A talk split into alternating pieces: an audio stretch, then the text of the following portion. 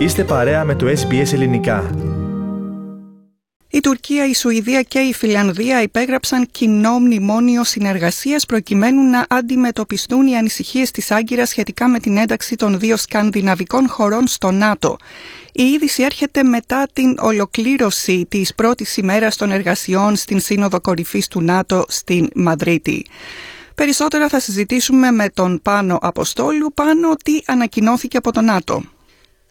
Ο Γενικός, ε, ο Γενικός Γραμματέας του ΝΑΤΟ, ο Γιάννη Στόντεμπερκ, αντίνα, ανακοίνωσε σε έκτακτη συνέντευξη τύπου σήμερα τα ξημερώματα ότι ο πρόεδρος της Τουρκίας, Ταγί Περτογάν, ήρθε σε συμφωνία με τον πρόεδρο της Φινλανδίας, Σάουλι Νιίστο, Νινίστο και την πρωθυπουργό της Σουηδίας, Μαγδαλένα Άντερσον. Δηλαδή, ανοίγει ο δρόμος για την ένταξη των δύο χωρών στο ΝΑΤΟ.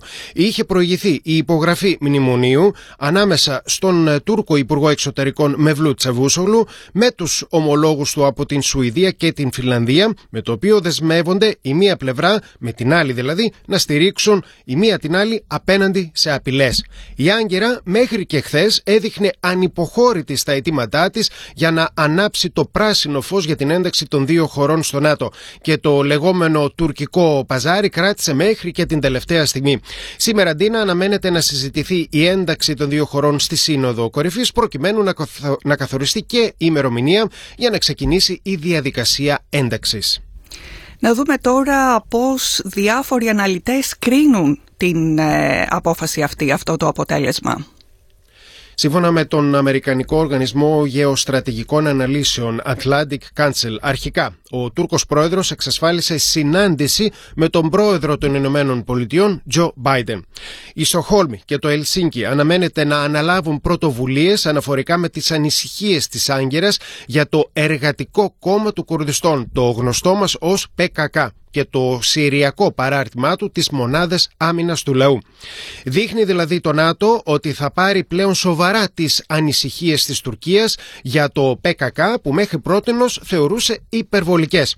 Ένα άλλο σημαντικό σημείο της συμφωνίας για την ε, Τουρκία είναι ότι πέτυχε ευρεία συνεργασία ε, σε συμφωνίες για την αμυντική βιομηχανία. Θα γίνει άρση του εμπάργου όπλων των Σουηδών κατά της Τουρκίας, ενώ οι δύο σκανδιναβικές χώρες δεσμεύονται να προσκαλέσουν την Τουρκία σε κοινέ πρωτοβουλίες ασφάλειας της Ευρωπαϊκής Ένωσης. Σήμερα ή αύριο τα ξημερώματα αναμένεται να γίνει η συνάντηση ανάμεσα στον κύριο Μπάιντεν και τον κύριο Ερντογάν. Η συμφωνία μάλιστα θα δώσει ισχυρή όθεση στην ενότητα της Δύσης. Αυτά δήλωσε Ντίνα ανώτερος Αμερικανός αξιωματούχος που ζήτησε να μην κατανομαστεί μιλώντας σε δημοσιογράφους στη Μαδρίτη. Να περάσουμε τώρα στις αντιδράσεις της ελληνικής κυβέρνησης. Η οποία αντί να εξέφρασε την ικανοποίησή της σχετικά με την συμφωνία που επιτέχθηκε το Αθηναϊκό Μακεδονικό Πρακτορείο Ειδήσεων αναφέρει ότι σύμφωνα με κυβερνητικές πηγές τουλάχιστον, δεν κράτησε μεγάλο χρονικό διάστημα η ιδιότυπη διαπραγμάτευση του κυρίου Ερντογάν για το θέμα της ένταξης της Σουηδίας με της Φινλανδίας. Αυτό είναι το ένα.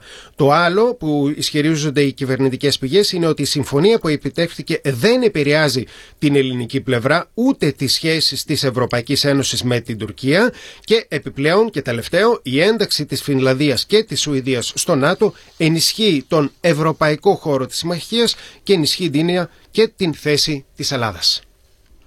Και με τις επισημάνσεις αυτές να ολοκληρώσουμε εδώ το θέμα που μας ανέπτυξες πάνω. Κάντε like, μοιραστείτε, σχολιάστε, ακολουθήστε μας στο Facebook, στο SBS Greek.